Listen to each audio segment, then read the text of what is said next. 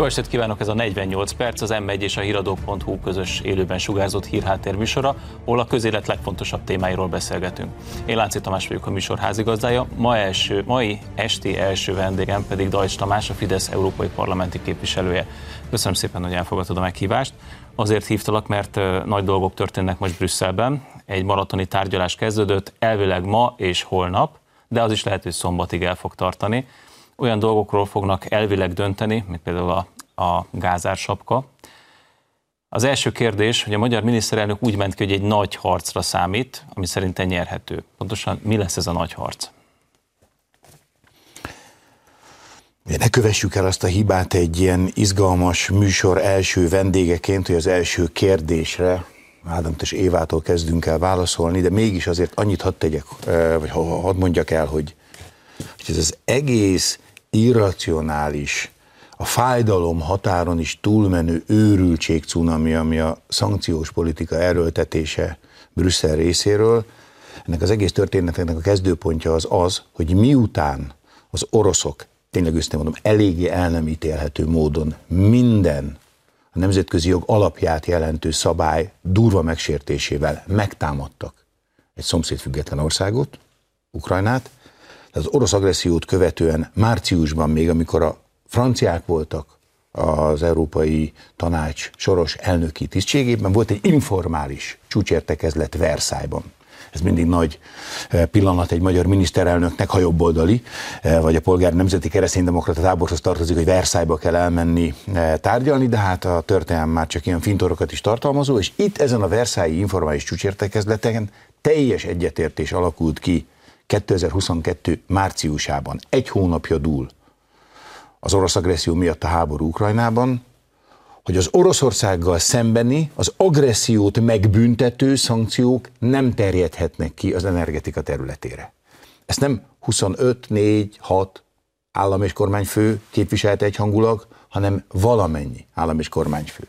És ezt követően alig telik el néhány hét, és egyetlen egy tagállammal sem egyeztetve, az Európai Bizottság elnöke előáll az első javaslattal, ami immár az energetika területét is érintő szankciós javaslat. Ez az olajembargó volt, amivel kapcsolatban teli szájjal mantrázzák azt a nettó hazugságot az igen tisztelt magyar baloldaliak, hogy ezt Orbán Viktor megszavazta, vagy támogatta volna.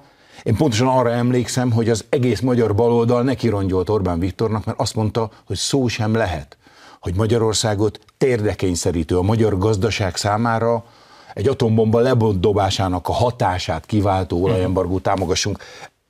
Mentesültünk is ez alól. Lett olajembargó, majd 2023. januárjától vagy februárjától, de ez nem terjed ki a vezetővezetéken érkező orosz kőolaj szállítmányokra. Most innentől kezdve pedig megy az, az Európán kívüli hatalmi, geopolitikai és üzleti érdekeket képviselő brüsszeli nyomulás, ami újabb és újabb, Európának súlyos károkat, Oroszországnak maximum nehézséget okozó szankciókat jelenti. Most egy újabb ilyen szankciós javaslat, most éppen gázársapkának hívják, teljesen mindegy, édes mindegy, tök mindegy, nem akarok több szinonimát mondani, hogy milyen nyelvi bravúrokat, meg ilyen brüsszelita új beszél kategóriákat használnak. Ez egy újabb szankció, ez gyakorlatilag azt jelenteni, hogy Magyarország és minden más a korábbi döntések alapján jogszerűen Oroszországtól földgáz vásárló ország irányába elzárnák a e, gázcsapokat, ez gyakorlatilag megint az olajembargós javaslathoz hasonló, a magyar, az osztrák, a cseh, a szlovák gazdaságot, Szerbia egy tagjelölt országról beszélünk, Szerbiát térdre kényszerítő javaslat. Ez ellen küzd a miniszterelnök, amikor azért ő elszánt egy ilyen küzdelemre, akkor ritkán ér el, még akár csak döntetlen, általában ő győztesen tér haza ezekből a csatákból. Orbán Viktor azt mondta, hogy lesznek szövetségesek ebben a küzdelemben. Kikre gondolhatott? Az előbb felsorolt érintett országokra. Igen. Csak azért kérdezem, mert egyébként, mint hogyha a német kancellár is valami olyasmit mondott volna maga nem túl bátor módján, hogy nem biztos, hogy a legjobb javaslat a gázársapka. Igen, hát ez szinte már, szinte már kurucos kiállás a jelenlegi német kancellártól, de hogy jövök én ahhoz Deutsch vezeték névvel, hogy a mindenkori német kancellát ilyen csúnyán zikáljam, de komolyra fordítva a szót, Ausztria ö, nem picit, közepesen, nagyon. Száz százalékban a szövetségesünk, és valahogy van bennünk azért egy közép-európai kisebb rendűség, ha a csehek, a szlovákok, románok, bolgárok, horvátok állnak mellettünk, akkor azt mondjuk, hogy jó, jó, de hát itt ilyen, ilyen közép, meg kelet-európai, bezzek, ha az osztrákok, bezzek, ha a hollandok, luxemburgok, én nem tudom, mi kicsodák. Hát most egy ilyen ország. Európa második leggazdagabb országa. Európában az egyfőre jutó GDP tekintve az osztrák GDP a második legnagyobb, Ausztria kancellária a magyar álláspontot osztja, vagy ugyanaz az osztrák kormányzatnak az álláspontja, mint a magyaré.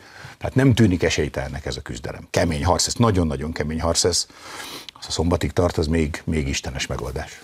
Vonatkozni fog-e társapka a cseppfolyós gázra, az LNG-re? Szeretem mindig a provokatív eh, kérdéseidet. Milyen érdekes, hogy eh, most, most azért, azért, azért eh, mikor, mikor egy mikor egy abszurd javaslat az oly mértékben rossz, hogy nem érdemes egy icipicit sem a tartalmát illetően csúsztatni, azért mondjuk el, hogy persze indirekt, indirekt, indirekt módon vonatkozhatna rá akár.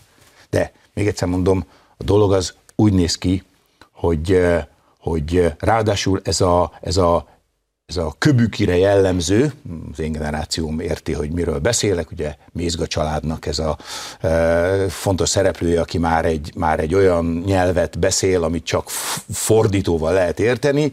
Na szóval ez, a, ez az ilyen eurobürokrata köbüki nyelv, ugye bár gázár sapka, ez valójában radikális gázár emelést jelent, túl azon, hogy egy újabb szankciós javaslat, na ez pedig az LNG, tehát cseppfolyós gázt vásárolni akaró spanyoloknak, franciáknak vagy németeknek is fájdalmas, tehát mondjuk a német kancellár nem túl acélos, de mégis a maga szempontjából szinte már kurucos kiállásnak mondható óvatos tiltakozása az ezzel is magyarázható, egekbe lövi mondom még egyszer, gázár sapka, tehát gázár csökkentő szándékú javaslat valójában az egekbe lövi a, újra a gázár. De akkor hogy érvelhet mégis amellett Brüsszel, hogy ez az intézkedés egyébként le tudja törni az extrém magas gázárakat?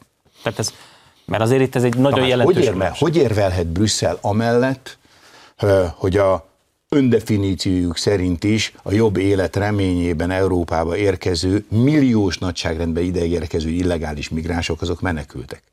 Hát hogy érvehet emellett? Hát hogy érvehet amellett, hogy egyébként nekünk nincs arra jogunk, nem hogy jogunk, kötelességünk van, hogy az illegális migráns áradattal szemben Magyarország és ezzel Európai Unió külső határát, Magyarország déli határát megvédjük, és ehhez képest kötelezettségszegési eljárás, meg Európai Bizottsági, Európai Bírósági Magyarországot elmarasztaló ítéleteket. Hát hogy, hogy, hogy lehet ezt mondani? Tehát azt tudom mondani, hogy ezt a valóságtagadó, tényleg a politika mindennapjait jelentő cancel culture, tehát mindegy, hogy mi a valóság, annak, annak következetesen az ellenkezőjét mondom, mély hittel. E, hát Guy Verhofstadt egy szóval nem mondja, hogy az az orbitális tévedése, hogy a magyar kétfarkú kutyapárt e, ironikus, a nemzeti konzultációs plakátot, kifigurázó plakátját benézte, és azt gondolta, hogy ez a Orbán kormány nemzeti konzultációt népszerűsítő kampá- ö, plakátja, szóval sem mondja azt, hogy bocsánat, hanem azt mondja, hogy, hogy, hogy hát persze, persze, de ez akkor is szörnyű. Tehát itt tartunk. Nekik mindig igazuk van. Nekünk soha nincs igazunk, aztán mindig igazunk lesz. Na, akkor nézzük egy másik témát. Az nyilvánvaló, hogy az orosz gáz kiesésével azt valahonnan pótolni kell, legalábbis rövid és középtávon, mert ennyi idő alatt új kapacitásokat, zöldet, megújulót nem lehet építeni. Honnan fog Európa erre szert tenni? Hogy mi magyarok honnan kapunk, azt egyelőre tudjuk. Még egyelőre a török vezetéken keresztül, amíg azzal nem történik valami, addig kapunk gáz. De Európa többi része honnan fogja beszerezni a szükséges és nélkülözhetetlen földgázt? Tudom, hogy nem vagy energiapiaci szakértő, én, csak én hogy tudom, vannak erre tervek? Tudom, tehát, tehát legkisebb gyermekem 9 éves múlt. Ö, okos fiú. Nagyon büszke vagyok rá, hogy másodikos általános iskolásként kitűnő vett a bizonyítványa. Tehát azért jó szellemi adottságokkal rendelkezik, édesanyjára hasonlít, nem az édesapjára. E, ő is simán átlátja, hogy milyen ócska hazugság, e, cunami, amit e, mondanak ez ügyben. Azt állítják, hogy majd olyan radikális mértékben fog csökkenni a gázfelhasználás, hogy az egyébként teljesen elhibázott, és tényleg Európa valamennyi nemzetgazdaságát recsegtető, ropogtató, a térdre kényszerítés határáig elvivő szankciós politika az, az, az über jó, mert hát kérem szépen, valójában nem is lesz szükség az így kieső gáz. Hogy ez egy, hogy ez egy olyan ostobaság, amivel kapcsolatban a német pénzügyminisztérium kutatóintézete, tehát a német szövetségi kormány pénzügyminisztériumnak kutató háttérintézménye azt mondja, hogy ez nincs így. Azt mondja, hogy az egész szankciós politika úgy rossz, ahogy van. Azt mondja, hogy ez árt Németországnak. Mit mond a pénzügyminiszter és a e, német kancellár? Nincs ennél jobb. Na itt tartunk. Rendben. Szerinted ez meddig tartható fent? Tehát meddig lehet szembe menni a valósággal az autópályán? Tehát Brüsszel meddig képes fenntartani ezt a fajta politizálást, ami szemmel láthatóan egész egyszerűen nem reflektál a valóságra? addig, ameddig a különböző Z-kategóriás hollywoodi filmekben elérkeznek addig a felüljáróig, amely felüljárónak az a középső eleme hiányzik. És akkor ott vagy valami egészen félelmetes csikorgó rendőrkanyarral megállnak, és a hátsó kerék pörög, és akkor ott inog az autó, vagy fogja magát, és eh, neki indul a semmibe, és valahol a szakadék mélyén fog eh, landolni, csak uh-huh. mindannyian 450 milliónyinál többen ülünk ebben az autóban, bocsánat a képzavarért, az egész európai együttműködés közösség autóját vezetik ilyen módon a forgalommal szemben a strádán, tehát én, én, én magasról teszek, hogyha a, ez a hóbortja mm, a magánéletében az Európai Bizottság elnökének, vagy ilyen-olyan biztosoknak, de hát elnézést, itt vagyunk 450 millió ilyen utasok hát figyeljenek már egy picit arra, hogy a mi életünket, a mi biztonságunkat, a mi reményeinket, azokat ilyen felelőtlen módon ne fenyegessék. Ha már megidézted von der Leyen asszonyt, hogy a bizottság elnökét, gyakorlatilag szimbolikusan és valós, valóságban is ő ül annál a volánnál, amiben ugye ez a 450 millió ember, tehát mi benne ülünk. Vajon ő meddig vezeti ezt az autót, mert azért egy eléggé súlyos eljárás indult vele szemben, lényegében egy korrupciós eljárást kezdeményeztek, ami a vakcina beszerzés miatt indult el. Brüsszelből nézve ez mennyire tűnik súlyosnak? Hát azt tudom mondani, hogy, hogy egyetlen egyszer fordult elő az Európai Unió történetében, hogy regnáló Európai Bizottsági elnökkel szemben korrupciós ügyben eljárás indult, és ugyanaz lett a politikai következménye, mint eh, Nixon elnöknek eh, az ővele szemben elindult, vagy elinduló félben lévő eljárás, a Watergate ügy lemondott. Tehát e, e, e, itt, itt Magyarországon valami általam felleltározhatatlan okból még néha a jobboldali sajtónak is egy része, az nem is tudom, az egy ilyen, az egy ilyen ostoba Facebook vagy social media konteónak tekintette azt az egész ügyet, hogy nem kevesebbről volt szó, mint sok milliárd eurónyi vakcina beszerzése kapcsán az Európai Bizottság elnöke minden létező szabályt megszegve az árról az egyik potenciális szállító első emberével SMS-ben egyeztetett. Tehát lehet mindenféle hatházi magasságát vagy mélységét súroló őrültséget mondani, hazudni arról, hogy akkor itt milyen csúnyaságok vannak szerintük a magyarországi közbeszerzéseket illetően, de hogy, hogy, egy, hogy egy polgármester SMS-ben egyeztetne az iskola felújításra jelentkező cég vezetőjével a nem is tudom, a, a, a burkolat áráról, ez fogalmilag kizárt. Tehát nem állítom, hogy Magyarországon soha semmilyen visszaélés, semmilyen ügyben nem történt, itt pedig Európa első embere szolgálja, mert hát az Európai Bizottság elnöke az, az Európa első számú közszolgálja, egy ilyen ügyben a hírek szerint SMS-ben egyeztetett, és akkor azért nem szolgáltatták idáig ezt az SMS-t, mert azt mondták, hogy nem kötelessége az Európai Bizottságnak a biztosok nem feltétlenül hivatali ügyben eljárva, nem is tudom, elkövetett SMS-eit archiválni.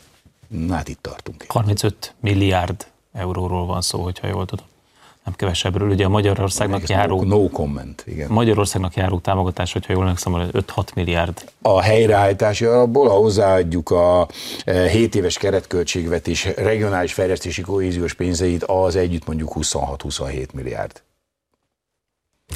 Ennyi. És az ügynek van egy másik érdekessége, hogy von der Leyennek a férje, Heiko von der Leyennek a cége, pontosabban az a cég, amelynél ő dolgozik, ezután, az akció után nagyon-nagyon közel és jó viszonyba került a Pfizerrel, és hogyha jól értem, megrendeléseket is kapott. Ebben az ügyben is zajlik nyomozás?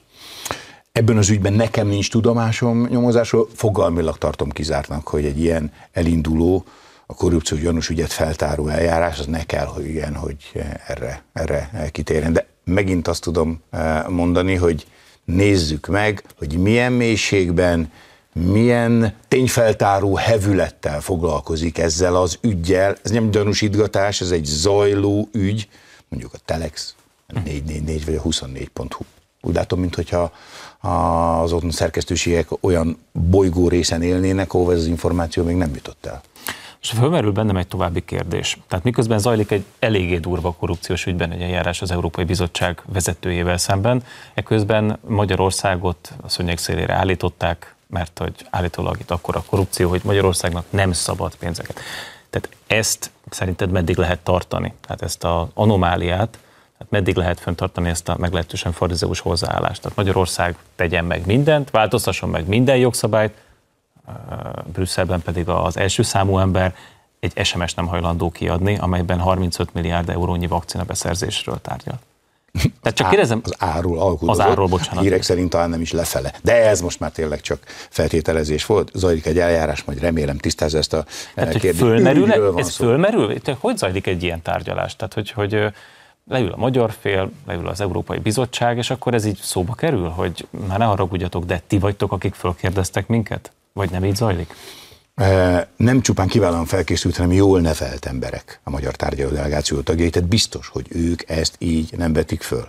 Az egy másik kérdés, hogy nyilvánvalóan mindenfajta személyeskedés nélkül, vagy konkrét személyre való utalás nélkül, az folyamatosan elhangzik, hogy hát ne csináljon már az igen tisztelt brüsszeli bürokrácia Krisztusból bohócot, hát ne csináljanak úgy, mint hogyha egyébként szerte Nyugat-Európát, annak is a politikai eritjét, megrengető korrupciós ügyek a jelenben ne lennének, és most egyetlen egyre sem fogok utalni szándékosan, de Németországtól Olaszországig, amíg Európai Uniós tag Egyesült Király Királyságtól Hollandiáig elképesztően súlyos korrupciós ügyek eh, azok, amelyek megtörténtek, és ezek után ők osztatnak minket, ők osztanak nekünk észt. Hát igen, ez, ez, ez van egy elképesztő nyugat-európai e, felsőbbrendűség. Én, én, én tényleg hittem azokban az értékekben. Az értékekben hiszek, csak hittem azt, hogy az általam ne számomra fontos európai értékek, azok a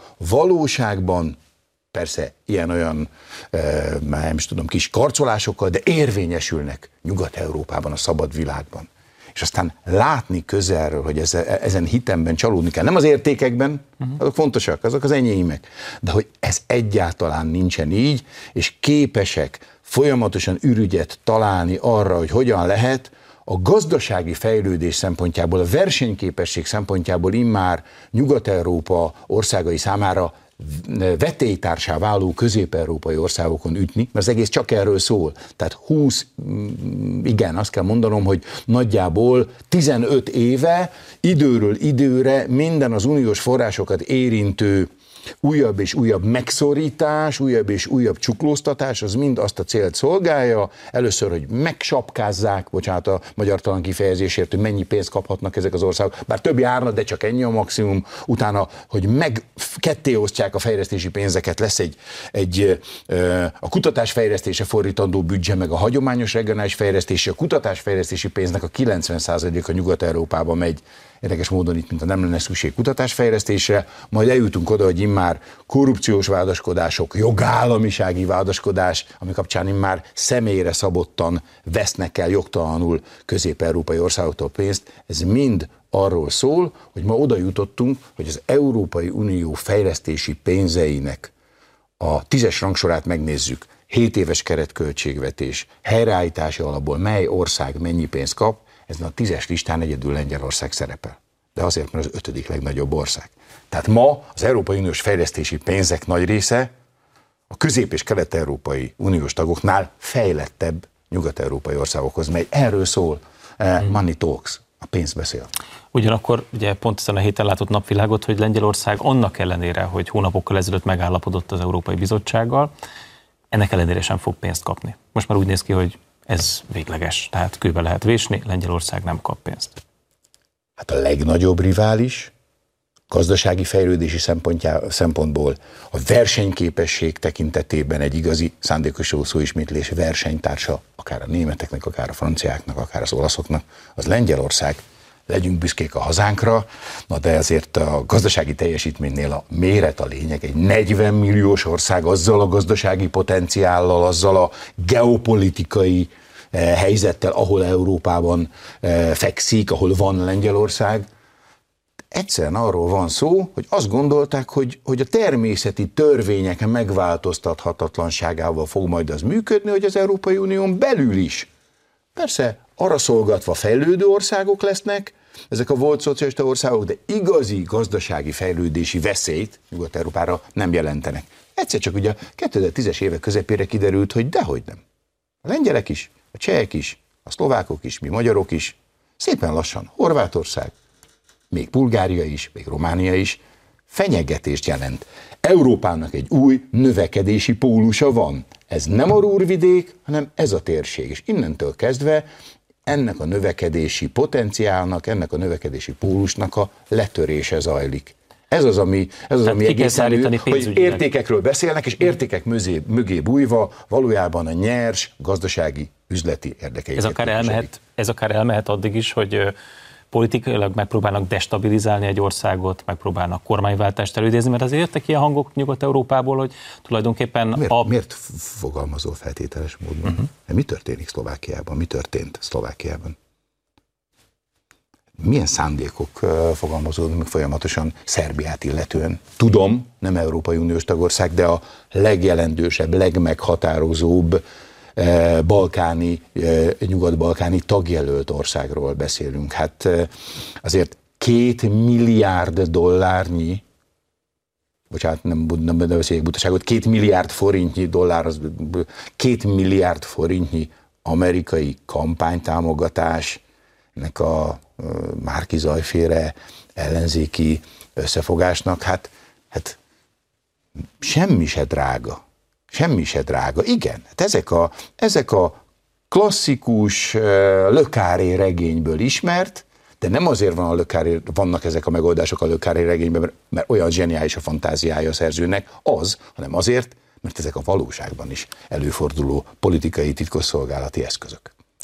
Még nagyon röviden szeretnék arra kitérni, vagy szeretném, hogyha reagálnál arra, hogy az Európai Unió arról is határozott, hogy közel 15 ezer ukrán katonát Európai, az Európai Unió területén fognak kiképezni. Szerinted ez belesodorhatja-e Európát a mostaninál jobban is az orosz-ukrán konfliktusba?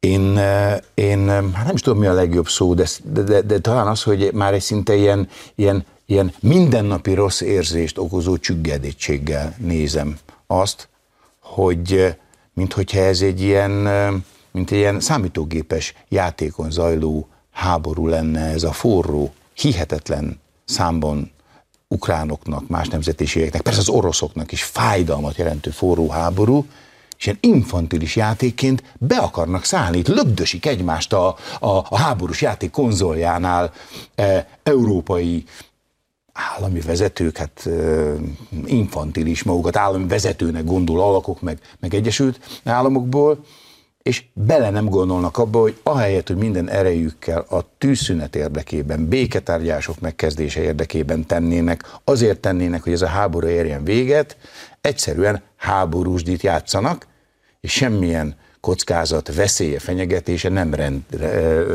rettenti vissza őket ettől csüggedésre okot adó. Aki aggódik, az okkal aggódik. Tamás, köszönöm szépen, hogy eljöttél, és ezeket szépen megosztottad köszönöm. velünk. Most egy rövid szünetet tartunk, de a beszélgetést a hírek után folytatjuk Boros Imrével. Tartsanak velünk a második részben is.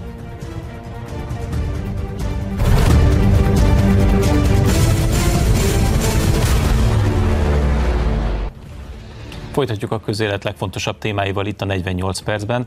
Vendégem Boros Imre közgazdász. Köszönöm, hogy elfogadtad a meghívást. Jó, Szeretettel üdvözlök a műsorban, így első alkalommal. Uh, indítsunk egy kicsit távolabbról nem tudom, hogy láttad, de a Csernobil című filmet. Csernobil. Igen, igen. Át is értem annak idején. Igen, én még gyerekfejjel. Ugye ennek van egy emblematikussá vált mondat, amikor már fölrobban a reaktor és méregetik éppen a sugárzást, és akkor megállapítja a főmérnök, aki jelentős részben egyébként szerepet játszott az erőmű fölrobbanásában, hogy 3,6 nem jó, de nem is tragikus. Leírja a mostani európai helyzetet? Hát nézd, gyakorlatilag ennél is bonyolultabb az európai helyzet, mert ott egy robbanás azért valamilyen módon csak értelmezhető, és elég gyorsan értelmezte is a világ. Én emlékszem erre, pontosan egy pár, egy pár másodpercet szennünk erre. Ja, én a Nemzeti Bank devizakereskedelmi osztályán ültem akkor, vezető voltam, és már volt rajtár monitorunk, és olyan hírek jöttek, hogy sugárzás van. Ez még a híradásban nem volt benne. Tehát mi azt előbb tudtuk. Tehát a hír, meg hogy hogy tálalod, az nagyon döntő. Az embereket azonnal befolyásol. Adott esetben egész nagy hülyeségeket is el lehet eh, időnként gurítani, még el is hiszik, aztán annál nagyobb lesz később a csalódás. Hát itt is valami ilyesmi összem készülődik. Mármint a félretájékoztatásra gondolsz? Igen, igen, igen, igen. Mert valószínűleg érthetetlen. Szóval gyakorlatilag épésszel, ami most az Európai Unióban történik, kicsit talán a nyugati világban, mert nem, ne hagyjuk ebből az Egyesült Államokat se, az épésszel nagyon nehezen érthető, illetve nem érthető, ezért keresik az emberek különböző szinteken a válaszokat. Az egyszerű emberek azok egyszerűen félnek, Persze mi is félünk, valljuk be őszintén, mert van mit veszíteni. Kis Magyarországunknak is ugye van mit veszíteni. Tehát a célfüggvénybe azt kell állítani, hogy amit elértünk az elmúlt több már több mint egy évtizedbe, azt meg kéne őrizni, vagy legalábbis azon a talajon kellene nekünk valahogy elrugaszkodni. Tehát e- erre kell koncentrálni, de közben azért figyeljük a pályát és alkalmazkodunk. Hát a pálya egyáltalán nem könnyű. Többek között azért, mert úgy tűnik, itt az első, az adás első fél idejében is volt erről szó, hogy hogyha a gazdasági racionalitás teljes mértékben fölírná valamilyen vélt vagy valós politikai érdek, Gondolok itt például arra, hogy az a, azok a vezetékek, amik most így elég sűrű robbannak, tehát ö, ö, az ilyenre nem nagyon volt példa. És nyilvánvaló, hogy tehát például arra gondolok, hogy még a, még a, a hidegháborús időszakban is Németország vásárolt a Szovjetunióból energiát. Ma, Nem ennyire. Hát ma, ma már nagyon nehéz. Hát ugye annak idején érdekes módon, a németeknél vagyunk, akkor a, a baloldali párt, de az nem az a baloldal volt, szociáldemokrat párt, ugye Brandt és mit kezdték az osztpolitikot, a keleti nyitást, Először ugye Brand zarándékolt Varsóba is, megkövette a lengyeleket a németek által elkövetett nem kevés bűn miatt. Majd természetesen szépen folyamatosan kiépült az a együttműködés, ami szerintem, meg hát a gazdasági realitás szerint legalább már egy évszázada mindenképpen a legnagyobb hasznot hozna a feleknek. Tehát az oroszoknak is, meg Európának is, beleértve minket, Nyugat-Európának. A főtengely ennek természetesen az orosz-német együttműködés lenne, ezzel szemben viszont két háborúban is egymást pusztították, ugye? És ha most nincs is fegyveres konfliktus, de azért az egymás pusztításának szándéka bent van, na most ez egy kicsit aszimmetrikus lett, ugye?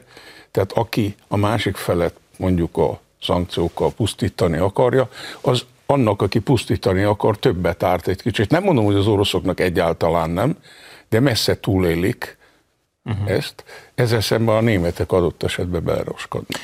És mennyire őszinte a németek szándéka ezekben a szankciós kérdésekben, vagy inkább belekényszerülnek ők is ezekbe a szankciókba? Én igazán nem is hiszem, hogy ez az ő szándékuk. Itt, itt azért egy pillanatra meg kéne állni, és a világpolitikai konstellációba behelyezni ezt az egészet.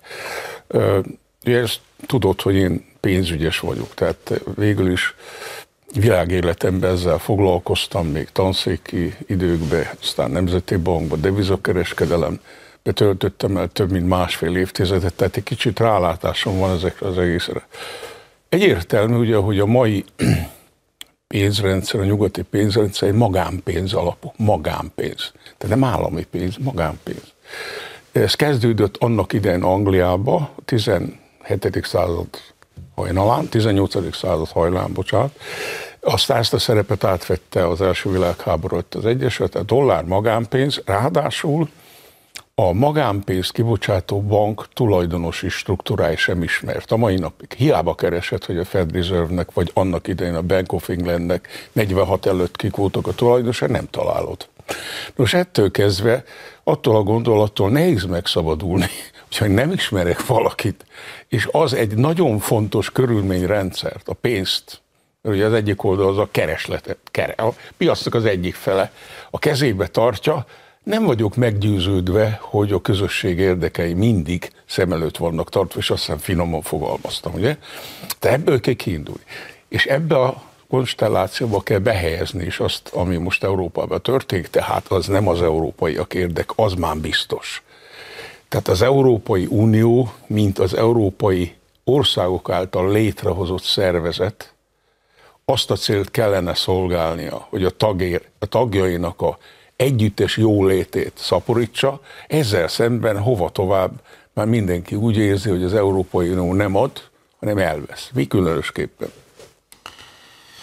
Mire számítasz? Tehát ezeknek a szankcióknak, amennyiben tartósá válnak, és hosszú távon így megcsontosodnak itt az európai gazdaság és politikai életben, lehet egy olyan hatás, hogy egyfajta, mint az 50-es években egyfajta eh, vasfüggönyt hoznak létre a kontinens keleti és nyugati fele között? Hát ugye ezt még a végkifejletet nem lehet látni. Annyi biztos, hogy Oroszország, aki ebbe a főjátékos, ugye, mert az oroszoknak stratégiai ügyekben nagyon megnövekedett szerepük és jelentőségük van energiába, élelmiszerbe, fegyverzetbe, mert azért fegyverbe is ott vannak, ugye? Tehát gyakorlatilag, bár Oroszország formailag GDP meg egyéb kis, vagy inkább középhatalom, ugye úgy szokták mondani, valójában azonban világpolitikai főszereplő ezen körülmények miatt, ugye? Na most kérdés az, hogy Európa itteni rész, amiben mi is bent vagyunk, ez hogy viszonyul normálisan, vagy hosszú ideig tudja tartani ezt az abnormális, hogy mondjam, szürreális viselkedést. Na most a szürreális viselkedésnek viszont az a korlátja, hogy azok az országok, ahol a legszürreálisabb, például Németország, hogyan viselkedik a választó. Tetszik neki, vagy nem tetszik? Na most úgy Hadd vágjak közben. Igen, parancs. Kicsit tiszteletlenül.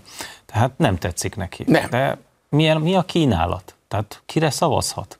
Tehát, hogyha nem a, nem a jelenlegi pártok, akkor szavazhat olyan pártra ma egy német ember, amely párt valami gyökeresen más politikát kínál? Tehát a CDU ma markánsan... Ah, ah, gyakorlatilag én is ebben reménykedtem, hogy a Merce, a CDU majd visszaáll egy normális, épeszű konzervatív vonalra, esze ágába se volt, de hát ugye mit ad Isten, a CDU jellege főnök és a BlackRocknak volt a németországi főképviselő az ezt megelőző hét évben. Mit várunk tőle? Na most viszont van egy nagy kockázat. Nem tudjuk még, hogy ki meg fel, feljön egy olyan párt, hogy valaki, de egy kicsit hasonlít a dolog a Weimári köztársasági időkre. Ott is két erő küzdött egymással. Az egyik oldalon voltak az Ernst Thälmann által vezényelt kommunisták, ugye, a másik oldalon meg az Adolf Hitler által vezet. Ez hosszú ideig tartott, mert a 20-as években elkezdődött, aztán hol ez ült a börtönbe, hol az ült a börtönbe, végül is aztán gyakorlatilag a politikai közép teljesen eltűnt. A kérdés az volt, hogy melyik szélsőség kerül föl. Hát történetesen a nácik kerültek kerekedtek akkor fölül, ráadásul egy darabig még a néppel el is tudták hitetni, mert azért ne írjuk le azt a gazdasági teljesítményt, amit ők 33 és 39 között teljesítettek. Egyébként egy zseniális bankár vezetésével, vagy egy bankjuknak a vezetőjével. Ö, aztán utána természetesen az egy más kérdés. Tehát hosszú időre bebetonozták magukat a népbe. Aztán utána jött a katasztrófa. Nem szeretjük a szélsőségeket, rettegünk attól, hogy akár egyik, akár másik ez a szélsőséges valamelyik bejöjjön, akár Németországba, akár máshol. Németország azért fontos, mert Németország nélkül nincs Európa, soha nem is volt, ahogy meg már a római birodalom végén nagyon jelentősek voltak, hiszen ők nyomultak rá a római birodalom kultúrájára, és német-római birodalomról beszéltünk. A németeket, hát elég sokszor ebből a szerepből ki akarták pöccinteni. Az első volt ugye a 30 éves háború, első világháború, második világháború. Most megint meg egy olyan menet, hogy ha lehet, végképp takarodjanak le a pályáról. Na most az a kérdés, hogy ez milyen érdek van e mögött.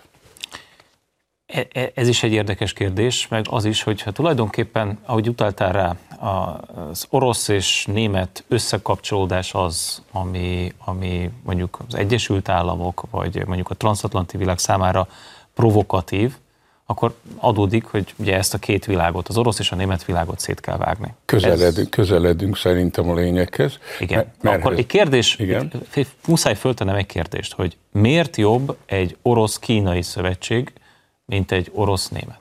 Most az a helyzet, hogy az oroszok szempontjából nem jobb az orosz-kínai, az esetleg rendben, belehajtják ebbe De a transatlanti világ, amiben szempontjából tartozunk pedig az, az orosz-német szövetség a katasztrófa. Tehát gyakorlatilag Oroszország most egy bizonyos értelemben ugyanúgy kutyaszorítóban van, nem csak a háború miatt, hogy hát ha nem tudja azt a normális szövetséget, együttműködési rendszert kialakítani, ami neki is ideális, viszont azért tegyük hozzá, ebben az esetben az amerikai fél tulajdonképp visszafejlődne egy gazdaságpolitikai értelmevé egy kis rezervátum, már maradjunk annyiban, az amerikai világfőhatalom, ami tulajdonképpen a nemzetközi magánpénznek a, mondjam, a székhelyét adja, az amerikai nép is azért ettől szenved, ha figyeljük az amerikai sajtót, meg az amerikai... Na, de hát közel sem annyira, mint Európa. Hát nem, nem, persze, hogy nem, de, de nem abszolút haszonélvező. Egy darabig, hm. ugye, hogy nagyjából a második világháború után jó ideig azért az amerikai köznép is nagy haszonélvezője volt ennek, ugye? Uh-huh. Ma már nem. Ma már nem. A 70-es évektől szépen ez csorog lefele, nem olyan ütemben, mint most. Most rohamos romlás van a európai pályán.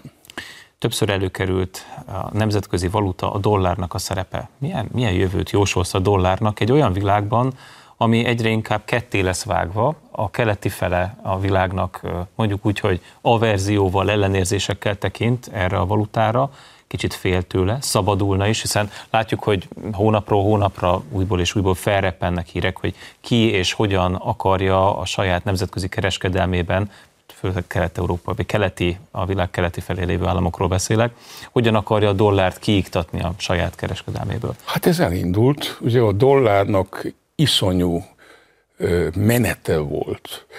Már a második világ, Bretton Woods-tól, és akkor 73-tól pedig, amikor ugye az aranyra való átváltást is végképp szünetel 40 éve ideglenesen, ugye tudjuk, elég munkás, meg az árfolyamat is felszólt, abszolút vágtató ütembe mindent, amit a világban meg lehetett szerezni, frissen nyomott papírdollárral, azt megtették a papírdollár urai. Tehát ma a világot irányító ö, bankok, nem csak a Fed Reserve, a legjelentősebb bankok és a legjelentősebb nagy társaságok, amiket valamilyen én nem is egészen értem, miért multinacionálisnak neveznek, hol van a multi, szóval tök mindegy, ez a csapat kezébe van. Nos, gyakorlatilag ezt a pozíciót ezzel a dollárral építettük, de most kezdjék a visszafele forgatás. Figyeljük az eseményeket. Egy, oroszok mondták, hogy hát ők szeretnék, ha rubelbe fizetnének a gázért, meg hát páran fizetnek, és ugyan miért ne? Tehát akik nem annyira szeretik a dollárt, fizetnek dollárba. A kínaiak, Szaudarábia azért elég komoly spanya volt az Egyesült Államoknak. Mondhatnám puszipajtások, ugye így, ha... Hát most ugye, először a kínaiak vetették fel, hogy ez esetleg nem lehetne Johanba fizetni. De, de, de, mondták a szaudiak. Legutóbbi hírem az, hogy az az egyesség, amit 73-ba, milyen rég volt? 73-ban, amikor Nixon elküldte Kissinger-t oda szaudiakhoz, és azt mondta neki, figyeljétek, de csináltok azt, hogy megemelitek az olajárát, és mindig csak dollárt fogadtok el, és mondjátok ezután ez így lesz, annak a megállapodásnak lényegében vége. Na most, hogyha a világ pénzügyi főhatalma a legfontosabb fegyvert, ez a dollár, ilyen értelemben lassan kiveszik a kezéből, ez nagyon nagy baj az ő részéről, és ezért van az az iszonyú időzavar, Európára vetették rá magukat, hát ha a birodalom ezen fertája még, hogy mondjam, lekeríthető a nagy egészből, mert a restli, mert úgy szokták mondani, van a vest, meg van a rest, ugye? A restli viszont, hát egészen ügyesen szervezkedget. Nézzük meg. Nézzük meg viszont Európát, amennyiben igaz ez az állítás, amit most megfogalmaztál, abból számomra az következik, hogy az euró napja is meg vannak számlálva. Hát nálam az euró az mindig is, és különösen 2008-2009-től úgy hívom, mint a dollár kisöccse. Ezt azért merem mondani, mert 2009-ben én figyeltem a bankokat, hogy hogy viselkednek, régi hülye mániám. A Deutsche Bank, ugye a Deutsch az azt jelenti, hogy német, német bank. Meg a Royal Bank of Scotland, ez a kettő, hát enyhén szólva kétes hiteleket nyomatott ki, de nagyon nagy összegben. És amikor az akkori Európai Központi Bank elnökhöz, a Triséhez fordult, hogy help, segítség, Trisé kirúgta őket, nem volt semmi gond, a Fed Reserve Bank of New York ezer-ezer milliárdot betolt, azt átváltották euró, és minden rendben van. Akkor kiirányítja az eurót. Nem innét, hanem onnét. És amikor az amerikai kongresszusba felkérdezték ezt képviselők és szenátorok, Fed Reserve embereitől, hogy kinek mennyit adtak, milyen célra, hitel, vagy örök, vagy puszi, vagy hogyan van, azt mondták, hogy ők erről nem nyilatkozhatnak, mert ez banktitok. Kérdezi a képviselő. Én jogalkotó vagyok itt az Egyesültek. Igen, ön az. És nekem az, a dollár Amerika pénze. Igen, a dollár Amerika pénze. Nincs nekem jogom ezeket az információkat meg. Azt mondták, nincs. És miért nem? Azt mondták, hogy mert minket erre a törvény felhatalmaz. Na itt van a kutya hogy gyakorlatilag, és akkor beszéljünk állam hatalmi nyelven, az állami szuverenitás egy bizonyos szeletét, ami a pénz feletti rendelkezés, ki van csavarva az államok kezébe. Anglia kezébe se volt a Glorious Revolution után, ott csavarták ki, visszahozták a monarchiát, ti uralkodtok, de nem kormányoztok. A kormányzás baja nyűgál miénk, beleértve a pénzt. Középkorban nem így volt, emlékszünk? Akkor a királyok még a képüket is ráverték az obulusra. Ma persze rárajzolnak mindenféle dolgot, de a szuverenitásnak, az állami szuverenitásnak ez a fontos szelete, hogy mondjam, privatizálva lett csúnya magyar szóval. Ez egy nagy baj. Ugyanakkor sok euróra lesz szükség a következő időszakban. Azt látjuk, hogy előbb-utóbb a, az Európai Központi Banknak is el kell kezdenie majd kamatot emelni. Ahogy elindulnak fölfelé a kamatok, könnyen lehet, hogy azok a problémák, amelyek 2008-ban bajba sodorták az európai bankokat, amire utaltál, illetve a dél-európai országokat, azok újra jelentkezni fognak. Ezzel számolsz? Hogyne? Hát e, e, egyáltalán normális esetben korábban, amikor az infláció hát elég tetemes, ugye, mindenhol már két számjegyűt dörgeti, akkor a kamatoknak már régen emelkednie kellett volna a régi metódus szerint. Most meg nem emelkedik. És miért nem? Azért, mert az európai államok egy jelentős része, Dél-Európa, meg görögök ez az amaz, elég rendesen el vannak adósodva. Az adósság szolgálat mindig másfélszeresére, kétszeresére nő, és ott a bedőlés sorozatosan. Na most képzeld el, ha például Olaszország bedől, most lehet, hogy egy kicsit megingatják, mert te azért óvatosan fognak bánni Oroszországgal, mert rájuk búrul 3000 milliárd euró, az azért nem örömünknek, ugye? Tehát ezért a, mindjárt mondják, hogy a melónit meg fogják folytani. Nem fogják megfolytani, mert ő viszont válaszsal tud élni adott esetben. Például tudna azt mondani, hogy tudjátok mit? Visszavezetem a lírát, amikor a görög miniszterelnök Szoci ez felvetette, azonnal lepasszolták, emlékszünk? A Varoufakisra gondolsz? Nem, nem a Varoufakis, aki előtte volt miniszterelnök. Varoufakis az uh-huh. pénzügyminiszter volt. A, nem tudom már nevére, nem emlékszem, uh-huh. azonnal levették a műsorról. Na most ez egy valós fenyegetés, mert az Olaszországot ebből a ezéből ebből a ketrecből kiengedni, azért példaértékű lenne. Úgyhogy érdekes időket fog megélni. És ez azt is jelenti, hogy akkor a németek továbbra is, tehát a jelenlegi terheik mellett, amit most azért németeknek azért van, tehát hogy, hogy. Nem, nem kicsi pénzügyi terheket cipelnek, gyakorlatilag különféle pénzügyi közvetítőkön keresztül, de tovább kell finanszíroznunk, finanszírozni, finanszírozniuk a déli országokat? Na most azért nézd, én, én tisztelem a németeket, szerettem azt, hogy precízen dolgoznak, bár most már nem annyira, meg sok mindent szeretek. Azért annak a hasznait, hogy ezek az országok annak idején olcsó hitellel finanszírozva vették a német árut. Görögök például fél hadseregüket ugye vették, majd eladósodtak. Hát ennek ez az ódiuma, hogy most akkor lehet választani, hogy vagy finanszírozod az országot, vagy nem jön vissza az a pénzed, amit már beletoltál.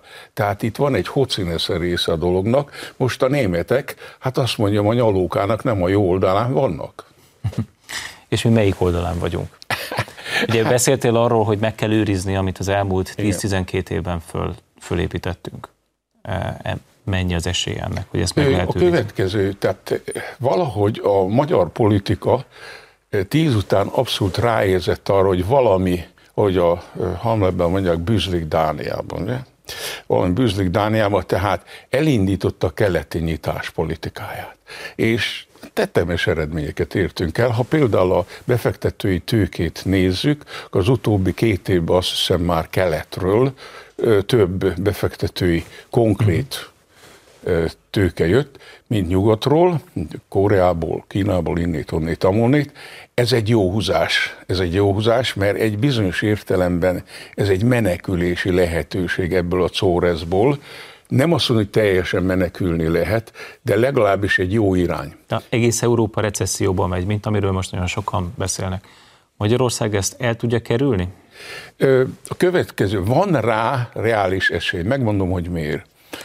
Konkrétan a recesszió mondjuk az idén biztos nem lép be.